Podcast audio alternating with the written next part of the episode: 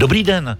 Jeden milion tun potravin v Česku skončí každý rok na skládce a asi milion lidí je zároveň podle dat Českého statistického úřadu v příjmové chudobě.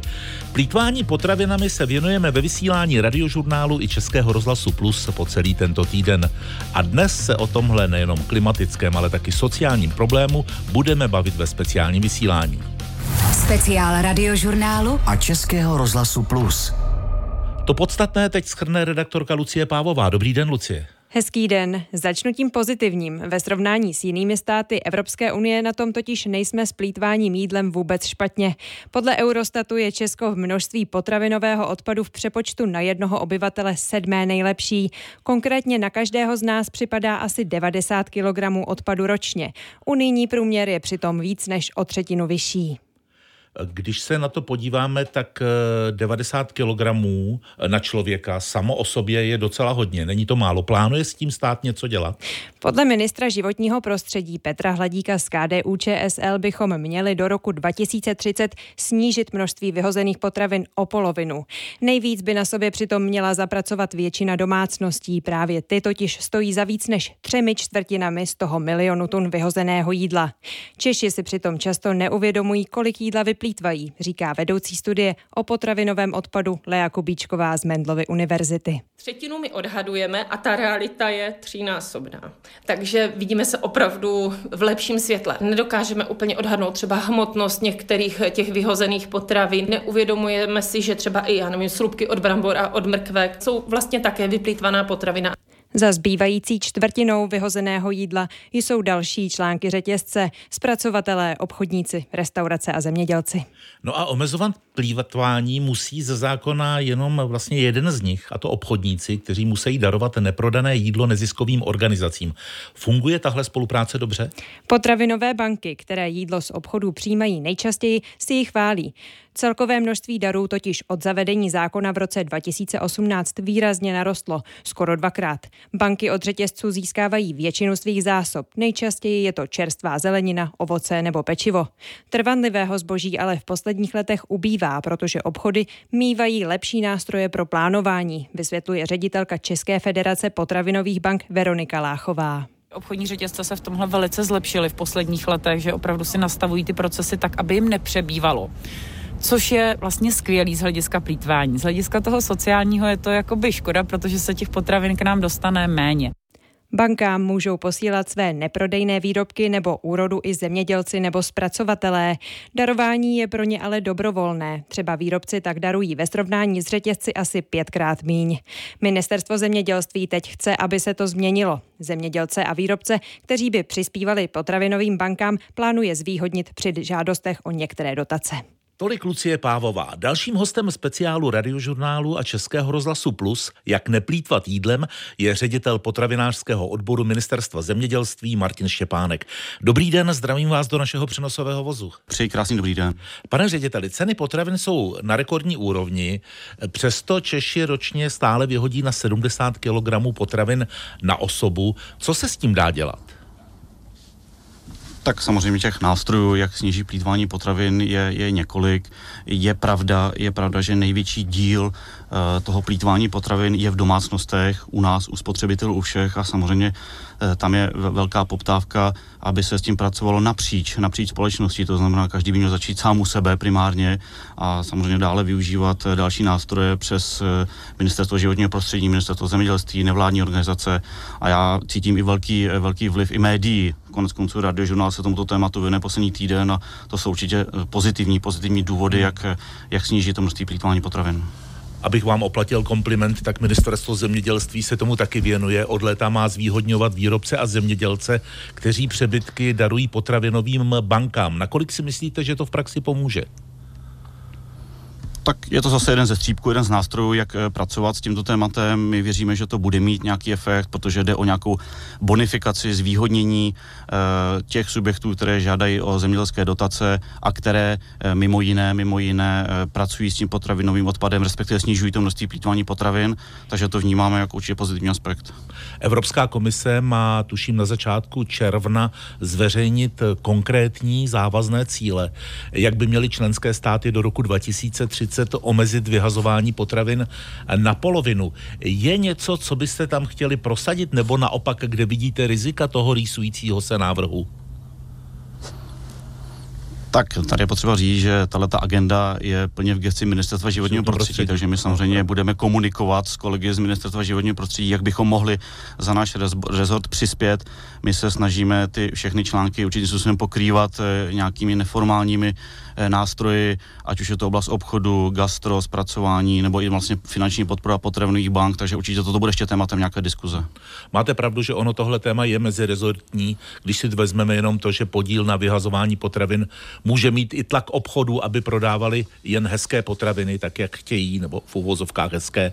Eh, může být nějaká strategie, jak pomoct zemědělcům, aby třeba i to méně vzhledné jídlo nebo méně vzhledné suroviny nemuseli vyhazovat a zaorávat?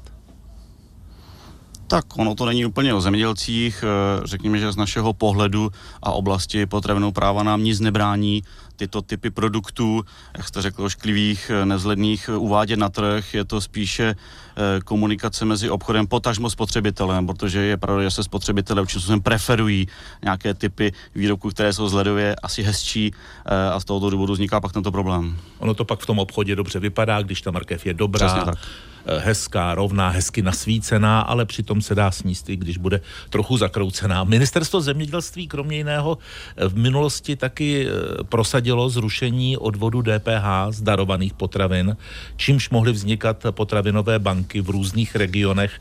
Máte, pane řediteli, v plánu ještě nějaké jiné formy pomoci potravinovým bankám?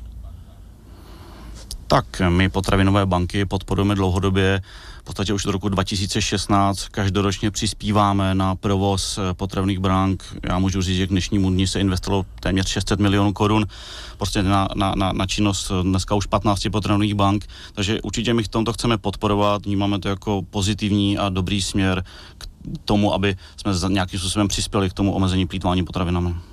V našem přenosovém voze byl ředitel potravinářského odboru Ministerstva zemědělství Martin Štěpánek. Děkuji, hezký den, naslyšenou. Já taky děkuji, hezký den přeji. Speciál radiožurnálu a Českého rozhlasu Plus. A teď se podíváme na to, jaká je situace v zahraničí. Potravinové banky fungují po celém světě, někde s větší nebo menší oblibou. Informace o nich má Pavlína Nečásková ze zahraniční redakce. Pavlíno, dobrý den. Pojďme začít prosím tím pozitivním. Kdo umí, tak říká je, neplýtvat potravinami? Dobrý den. Tak dlouhodobým světovým lídrem v potravinové udržitelnosti je Francie. Stala se vůbec první zemí, která zakázala obchodům vyhazovat neprodané jídlo. Zákon jim nařizuje věnovat ho do potravinových sbírek a charitativních organizací. A stejně tak mají postupovat také restaurace. Od příštího roku tam například také začne platit nařízení, že u každého domu musí být stejně jako jiné popelnice také popelnice na bioodpad, aby se v žádném případě vyhozené zbytky nemísily s dalším odpadem. Francie byla jedním z prvních států, který se pokusil legislativně omezit plítvání jídlem. Následovali nějaké další? Určitě ano, ale každý k tomu přistupuje jinak. Třeba Itálie má zákon, který umožňuje obchodníkům darovat potravinovým bankám zboží s prošlou minimální trvanlivostí, ovšem neskažené samozřejmě. Zároveň získávají dle množství darovaných potravin daňová zvýhodnění. Singapur zase má legislativu, která nařizuje všem hotelům a velkým obchodním centrum oddělovat bioodpad a Čína k tomu přistoupila úplně jinak. Tam od roku 2021 platí zákon, který zakazuje navádění k přejídání nebo soutěživé přejídání, aby se u toho také neplýtvalo. To znamená, že se tam nesmí konat třeba takové ty hospodské soutěže, třeba o tom, kdo dnes večer sní nejvíce hamburgerů. Kdo je naopak eh, takovou černou ovcí v plítvání potravinami? Když se podíváme na západní země, ty, v kterých není celoplošná potravinová nouze, tak mají velký problém s plítváním Spojené státy. Množství vyhozeného jídla se tam neustále zvyšuje. V roce 2021 Spojené státy produkovaly 91 tun nespotřebovaných potravin. V zemi v tom stejném roce žilo přes 33 milionů lidí, z toho 5 milionů dětí s nedostatkem jídla. Přesto pouze 2% z nevyužitých potravin putovala na charitu. Fungují tam vůbec potravinové banky? Fungují. Konkrétně ve Spojených státech vznikla vůbec první potravinová sbírka na světě. Bylo to v roce 1968 ve Phoenixu v Arizoně. V Evropě pak byla průkopníkem u potravinových bank právě Francie. Ta založila první potravinovou banku o necelých 20 let později v roce 1984 v Paříži a opět k tomu každá země přistupuje jinak. Třeba ve Velké Británii se hodně spopularizovaly potravinové banky a sbírky po roce 2000. Najde je tam člověk v různých podobách, téměř v každém městě, ale třeba v den pohřbu královny Alžběty v loňském roce úřady nařídili zavřít všechny potravinové banky na výraz smutku, což v daný den připravilo miliony lidí o jídlo. Tolik Pavlína Nečásková ze zahraniční redakce. Naslyšenou. Naslyšenou. A teď už ve vysílání vítám dalšího hosta speciálu, je jim prezident Svazu obchodu a cestovního ruchu Tomáš Prouza. Dobrý den. Dobrý den. Vy jste loni v květnu jako svaz podepsali deklarace, ve které se s ministerstvem zemědělství a životního prostředí zavazujete ke společnému boji proti plítvání potravin. Ďábel, a nebo řekněme i anděl, je skrytý v detailu. Co se třeba podařilo za ten rok změnit? Myslím, podařily se tři důležité věci. Tou první byla zejména pomoc eh, ministerstva životního prostředí a potravinovým bankám vybudovat si vlastní sklady. Obchody jim v minulosti půjčovaly své. Dneska už téměř všechny potravinové banky po celé republice mají vlastní sklady. Díky podpoře Ministerstva životního prostředí a díky podpoře finanční i ze strany obchodu a díky těm společně složeným penězům si mohli koupit vlastní chladící zařízení, vlastní vybavení na manipulaci s těmi těžkými potravinami. To byla jedna důležitá změna.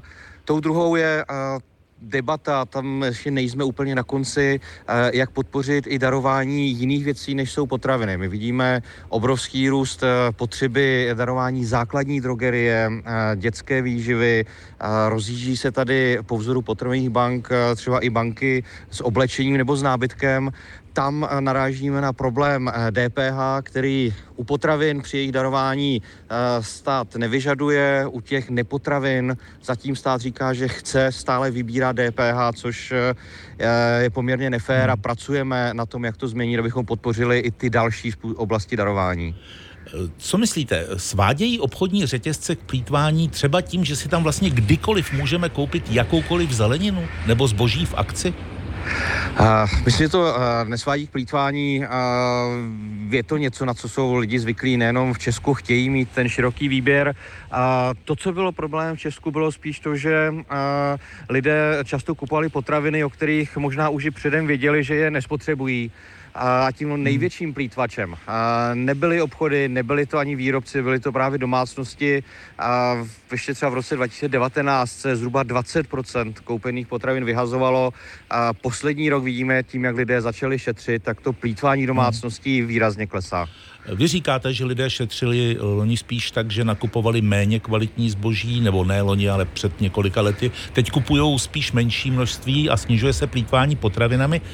Co říkají ta data? Kupují tedy menší množství méně kvalitního zboží? Uh, ne, kupují menší množství, ale snaží si, ale jsme řekněme ta střední třída, uh, držet si kvalitu. A řekněme ta nejchudší část populace uh, musí dneska dělat kompromisy jak v objemu, tak v kvalitě, ale ta dobrá změna je právě u té střední třídy, která ještě v té minulé krizi 2010 právě ten kompromis dělala na úkor kvality. A dneska vidíme, že si kvalitu drží.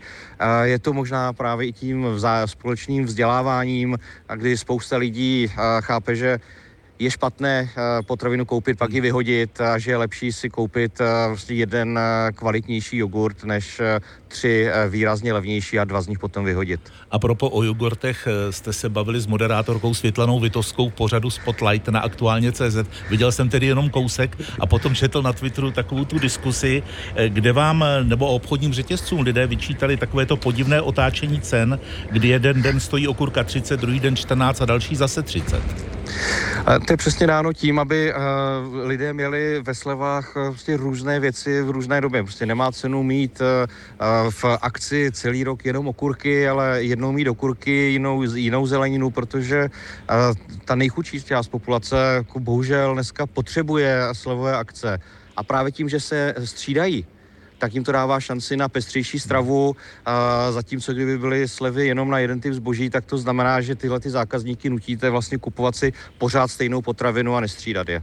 Už zítra se v Česku rozjede jarní kolo potravinové sbírky. Vy jste v týdnu společně s Federací potravinových bank upozorňovali, že sklady potravinových bank jsou prázdné. Dá se to nějak systémově upravit, aby taková situace nenastávala? Eh, jsou to jednak právě ty sbírky potravin, hmm. jsme proto vlastně v roce 2019 přišli i s tím jarním kolem. Do té doby byla sbírka vždycky jenom na podzim. Právě se doplnili ty trvanlivé potraviny a zároveň výrazně navyšují i obchody své vlastní darování. A dneska tady vlastně máme jednak ten každodenní svoz, zejména čerstvých potravin, dvakrát za rok sbírku potravin a obchody poslední roky výrazně navýšily i své vlastní darování právě ve chvíli, kdy potravinové banky začínají mít výpadky, tam ta komunikace musím říct funguje velmi dobře, velmi operativně a když jim třeba dochází mouka a požádají obchody, tak třeba do týdne ty sklady mají doplněné. Kolik tak u vás doma vyhazujete ročně potravin? Snažíme se čím dál tím u nás doma je to poměrně uh, velké téma a, a pokud bych to řekl třeba na objem koupených potravin, tak si myslím, že vyhodíme nějaké 2-3% toho, co jsme nakoupili. Já vám děkuji za rozhovor. V našem speciálu byl prezident Svazu obchodu a cestovního ruchu Tomáš Prouza. Naslyšenou. Moc krát děkuji a díky všem, kteří zítra přijdou na sbírku potravin. Těšíme se. Speciál radiožurnálu a Českého rozhlasu Plus. Teď se podíváme s odpuštěním do popelnic. V posledním díle našeho seriálu o plítvání potravinami se vydáme s takzvanou dumpster diverkou Anou zachraňovat vyhozené jídlo. A uslyšíte, co všechno se dá v popelnicích u supermarketů najít a ještě zužitkovat. Řekl bych, že tak 90% eh, těch jako kontejnerů v Praze jsou zamčený. A právě, že je tak 5-6 míst, o kterých vím, které jsou jako odemčený. Anna Sochorová dumpster divuje už tři roky. A, ano, od té doby, co jsem začala chodit na výšku. No a co to ten dumpster diving, které Říkám, že to je zachraňování jídla z popelnic u supermarketu.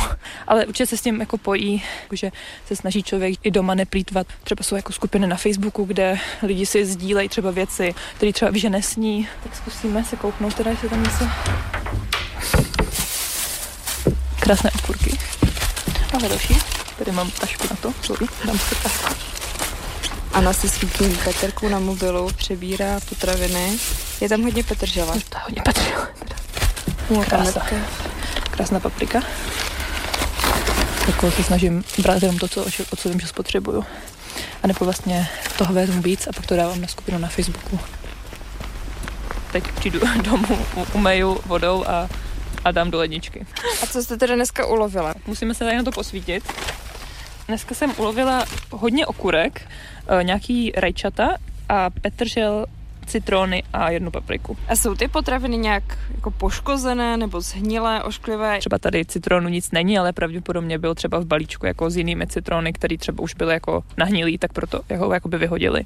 Takže samozřejmě člověk jako si nemůže vybrat celou popelnici a říct a všechno tohle s ním, to samozřejmě ne, ale je tam toho opravdu jako spoustu, čemu prostě jako nic tomu není, no. Vy si ty úlovky i natáčíte na TikTok. Kolik lidí zajímá, co je v popelnicích u supermarketu? Reakcí je hodně na ty videa vždycky, má to třeba kolem půl milionu zhlédnutí. Samozřejmě jsou tam i komentáře typu fuj, ty jsi nechutná, ale těch je fakt minimum, když je tam třeba 2000 komentářů, tak prostě z toho 1990 je prostě, že je to strašný a je to prostě vyhazování a plítvání a že by si to ty lidi rádi vzali, kdyby mohli. No a vy máte i srovnání se zahraničím, tak můžete mi ukázat třeba nějaké video, které vzniklo v zahraničí a jestli je to jiné. Tak jo, počkat. V dnešním videu vám ukážu, jak se v Německu plýtvá potravinami v supermarketech. U prvního supermarketu jsme našli plný pytel ze zabaleného neprušeného suši, ale nevzali jsme ho, protože jsme nevěděli, kdy bylo naposledy v lednici. V dalším popelnicích za supermarketem jsme pak našli celý pytel pečiva, hlavně tedy mafiny, donaty a další sladké pečivo, které jsme si mezi sebou rozdali asi ten největší rozdíl mezi těma západnějšíma zeměma, že tam člověk může najít jako i trvanlivý potraviny a zabalený právě věci a většinou v Česku je to fakt jenom, jenom vlastně to rychle se kazící uh, zboží. Myslíte si, že v Česku dumpster diving vymizí? Asi by bylo vlastně fajn, kdyby vymizel, pokud by to znamenalo uh, ne to, že budou všechny popelnice zamčené, ale to, že tam žádné jídlo nebude, které by šlo brát. Státy Evropské unie se zavázaly, že do roku 2030 sníží svůj potravinový odpad o polovinu. Jaké budou ty konkrétní cíle? I pro Českou republiku by měla Evropská komise navrhnout na začátku června. Jana Karasová, Radiožurnál. Celý týden se věnujeme plítvání jídlem a tomu, jak eh, tenhle fenomén co nejvíc omezit. Nabídli jsme řadu postřehů, statistik a rad a já jsem rád, že tady mohu přivítat eh, majitele a šéf kuchaře v jedné osobě, majitele restaurace Sůl a řepa ve Strakonicích. Pavel Drdel je naším hostem. Dobrý den. Dobrý den, děkuji za pozvání. My děkujeme, že jste přijel. Eh, vy jste působil v myšelinských podnicích. To byly ty, které vás naučili, že se dá třeba zpracovat zelenina od kořené ponať? Moje opravdu první setkání bylo, byla to vlastně stáž, nebyla to práce a to bylo kousek od Milána vlastně jednohvězdičková restaurace a šéf kuchař měl neuvěřitelný přístup ke všem těm surovinám, kterým mu do té kuchyně přišly. Já jsem se teda dostal jenom pouze, já byl u zeleniny, a byl jsem vždycky třeba fascinovaný tím, byl jsem naučený z Čech, jak se čistí salát, že se vlastně zmačká a ty uh, okrajové listy se hodí zkrátka do koše. Tam t- tomu tak nebylo, tam využívali i ty ovadlý listy, dělali z toho třeba z polívku, nebo to používali do omáček a chutnalo to fantasticky. Jak je to u nás? Ono se říká, že nouze naučila Dalibora Housti, ale i když teď si asi řada lidí nemůže vyskakovat, eh, tak pořád si třeba v zimě můžete koupit v supermarketu letní ovoce. Je to to, eh, co nás eh, svým způsobem vede k plítvání? Já si stoprocentně myslím, že to je jeden z důvodů. Ono těch důvodů je samozřejmě víc, ale tohle to já tomu říkám, já to nevyužívám produkty vlastně, které nabízí supermarkety. Přiznám se, že je trošku bojkotuji, ale stoprocentně říkám, když je nabídka, tak je i poptávka. I když logicky, abych si v zimě koupil okurku, rejček, a to víme všichni moc dobře, nikdy to nebude tak chutnat jako v létě. Eh, tak zkrátka těch supermarketů je hodně, ovoce, zeleniny je hodně a to už je vlastně důvod, že, eh, že tam vždycky něco zbyde. Zaznamenal jste takovou tu půvabnou politickou debatu o tom, jak to, že je v zimě drahé lečo? tak to se přiznám, že jsem uh, vlastně neza, uh, ani nezaregistroval. My si, řeknu, to lečo připravujeme vlastně sami, protože si hodně hmm. zavařujeme vlastně ty produkty z léta u těch farmářů. Jak si můžeme doma v kuchyni třeba ušetřit v tom každodenním provozu? Je na to pár dobrých rad? Těch rad je samozřejmě hodně. Já bych se vrátil úplně asi k těm našim babičkám, který v tomhle byli opravdu šikovní, protože zkrátka využili v létě tu zahradu a já si to pamatuju jako dítě. To se, dneska se ještě stále zavařují okurky, ale tenkrát se zavařovaly švesky, jabka, zavařovala se mrkev, petržel a opravdu se všechno uchovávalo na zimu a pamatuju si, co dneska už není běžný, protože to bohužel souvisí s tím, že řeknu, chceme mít zeleninu, když si ji kupujeme čistou, ale já si pamatuju, že u babičky vždycky tam měla nějakou takovou starou vanu ze zeminou, kde zkrátka byla daná kořenová zelenina, která buď byla zasypaná pískem a nebo, nebo hlínou. Když se podíváme k vám do restaurace Sůl a řepa ve Strakonicích, tak eh, to téma soběstačnosti v gastronomii jako koncept eh, má budoucnost a je to něco, s čím se dá spíš jakž takž přežít? Já si myslím, že určitě to v tom vidím i nějakou budoucnost, protože když teď vynechám potraviny, my třeba přemýšlíme i nad tím, že využijeme samozřejmě po dohodě s paní majitelkou nemovitosti, že využijeme tu střechu, aby jsme si tam dali solární panely, aby jsme měli svoji vlastně elektriku, využíváme vlastně vrt, kterou který ona tam má hmm. na té zahrádce. Samozřejmě bohužel asi tedy to, to naše právní česká norma nám úplně nedovoluje, aby jsme v kuchyni používali uh, studniční vodu. Musíme mít bohužel městskou, ještě pravidelně si musíme dělat jednou za půl roku rozbory vody. Ale já si myslím, že, že tohle se změní, že určitě budeme využívat uh, o tu přírodu a ty dary, které nám vlastně, vlastně ta zem dává, tak to budeme využívat mnohem víc. Od elektriky po tu vodu a i třeba o to, aby k nám ty suroviny cestovaly nesmyslně kamionama a budeme pracovat opravdu s tím, co bude v tom okolí. Vy budete trochu romantik. Ano, já jsem v tomhle tom trošku romantik, ale uh, já se hodně vracím do historie. Když třeba zmíním nějaký středověk, uh, tak uh, hodně li, lidí se jako neží, protože se říká, že ve středověku nic nebylo. Jo.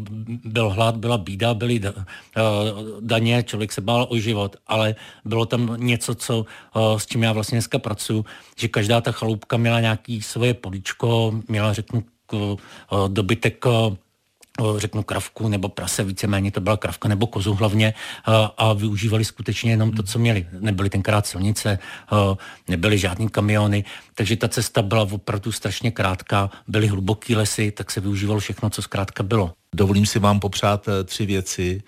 Stále jiskru foku, stále plno, ať se z toho nezblázníte. Moc děkuji. Já vám děkuji. Pavel Drdel byl naším milým hostem. A to byl poslední rozhovor dnešního společného speciálu radiožurnálu a Českého rozhlasu Plus, jímž jsme završili celotýdenní projekt, v němž jsme se věnovali plítvání, respektive neplítvání potravinami.